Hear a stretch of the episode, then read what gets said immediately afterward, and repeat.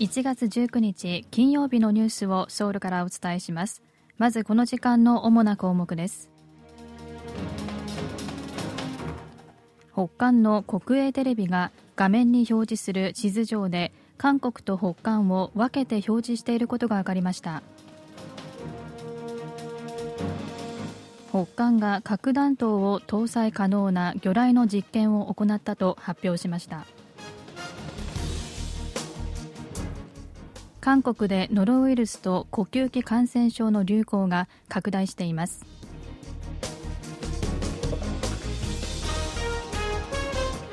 今日はこうしたニュースを中心にお伝えします。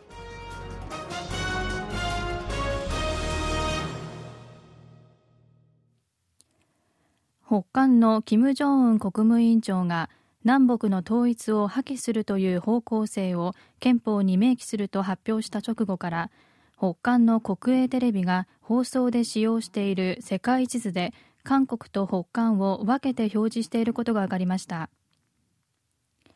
キム委員長は今月15日に開かれた最高人民会議の演説で憲法を改正し韓国を第一の敵対国普遍の主な敵と明記すべきだと述べました。キム委員長の発言が発表された直後から北韓の朝鮮中央テレビの天気予報の地図の演出が変わりました。以前は韓半島全体が一つの色で表示されていましたがキム委員長の演説が公開された直後の放送からは北韓だけがハイライトされ韓国は他の国と同様に薄い色で表示されています。こうした演出の変更は韓国を統一を目指すべき同一民族ではなく敵対国と位置づけた北韓の新しい政策が反映されたものとみられます。また一般市民が主張するテレビの放送を使って視覚的に南北関係の変化を知らせていく狙いがあるものとみられます。北韓は韓国、日本、アメリカが今週行った海上訓練に対抗するため核弾頭を搭載可能な魚雷を使って実験を行ったと発表しました。北韓の国防省は19日朝鮮中央通信を通じて報道官の談話を出し魚雷型の無人水中戦略兵器ヘイル523の実験を韓半島東の海トンヘで行ったと発表しました。実験を行った日時と結果については公開されていません。ヘイルは日本語で津波を意味します。北韓はヘイルについて水中で核爆発を起こし放射線を含んだ波を津波のように発生させるものだと主張していて去年3月に番号のついていないヘイルとヘイル1の水中爆破実験を続けて行いさらに翌4月にヘイル2の実験を行ったと発表しています。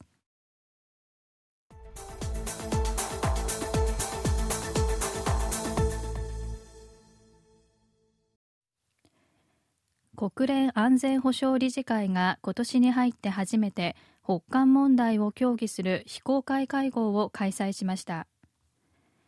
今年から非常任理事国を務めている韓国も参加し北韓の脅威に対する国際社会の一致した対応を呼びかけました。安保理は現地時間の18日アメリカ・ニューヨークの国連本部で北韓問題を話し合うための非公開会合を開催しました。非公開会合は安保理の常任理事国と非常任理事国だけが参加します。会合では北韓が今月14日に発射したと主張する極超音速弾頭を搭載した固体燃料式の中距離弾道ミサイルや最近の韓国に対する強硬姿勢そして北韓が国際社会の安全保障にもたらす脅威全般について議論したということです。ただ常任理事国の中国とロシアは一貫して北韓を擁護する立場を崩しておらず北韓問題について安保理が一致した結論を出すのは難しい状況です。一方北韓問題を担当する韓国外交部のキム・ゴン韓半島平和交渉本部長は18日アメリカ国務省の純白北韓担当特別代表代行日本外務省の生津博之アジア太陽州局長とソウルで協議を行いました。3者は韓半島の緊張を高めている北韓の挑発を強く糾弾した上で緊密に協力して対応することで一致しました。北韓とロシアの軍事協力が積極的に進められる中アメリカの当局者は北東アジアにおける北韓の脅威が今後10年間で劇的に高まる可能性があると警告しました。アメリカホワイトハウスで核軍縮と不拡散問題を担当するバッティ専任局長は現地時間の18日アメリカの戦略国際問題研究所が主催した対談で北韓とロシアの軍事協力について深い懸念を示しました。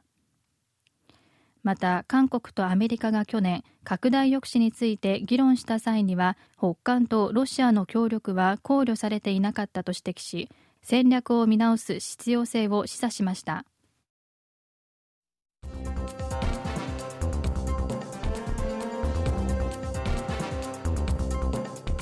こちらは韓国ソウルからお送りしているラジオ国際放送 KBS ワールドラジオです。ただいまニュースをお送りしています。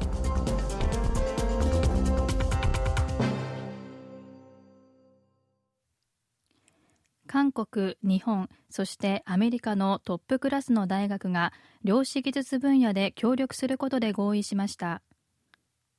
去年8月に3カ国の首脳が先端技術分野での共同研究に合意したことを受けたものです。ソウル大学と東京大学そしてシカゴ大学の総長はスイスで開かれている世界経済フォーラム通称ダボス会議の場で量子技術における交流の拡大と協力の強化で合意しました。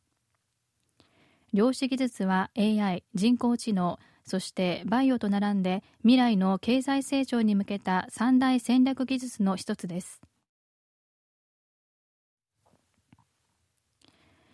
違法薬物を使用した疑いで取り調べを受けていた俳優のイ・ソンギュンさんが先月末に自ら命を絶ったことをめぐってはイさんへの警察の捜査が非公開で進められていたにもかかわらず捜査内容がメディアで報じられたことについて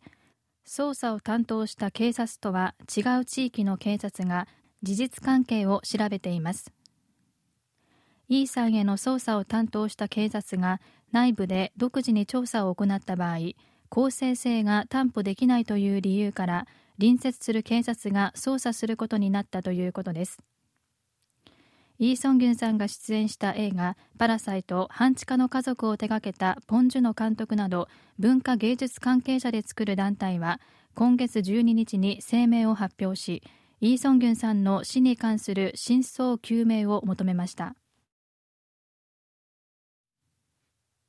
韓国でノロウイルス感染症と呼吸器感染症が流行していることを受け保健当局は当初の予定より3週間前倒しして特別感染予防対策を実施しています。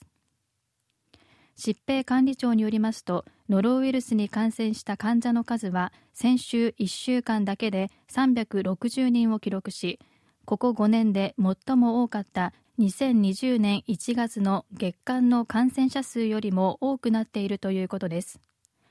一方 RS ウイルスによる呼吸器感染症によって入院した患者の数も先月1年前と比べて倍近くに増えています。対策の期間中疾病管理庁は全国の保健所の対応を24時間体制にすることに加え医療機関や薬局保育施設などを対象に予防対策の案内を行い感染した場合速やかに申告するよう促す広報活動も行います。若手アスリートが出場する冬季ユースオリンピックが韓国で19日に開幕します。冬の大会がアジアで開催されるのはこれが初めてです。ユースオリンピックは IOC 国際オリンピック委員会が未来のオリンピックに出場するスター選手を発掘するとともに世界中の青少年にオリンピック精神を広めるために開催する大会です。第1回目の大会は2010年の夏と2012年の冬に開かれその後それぞれ4年ごとに開かれています。今大会は来月1日までの14日間の日程で行われ世界79の国と地域から1800人余りが参加しています。会場は2018年のピョンチャンオリンピックの際に作られたものが再利用され低コストでの開催となっています。以上キム・ユジンがお伝えしました。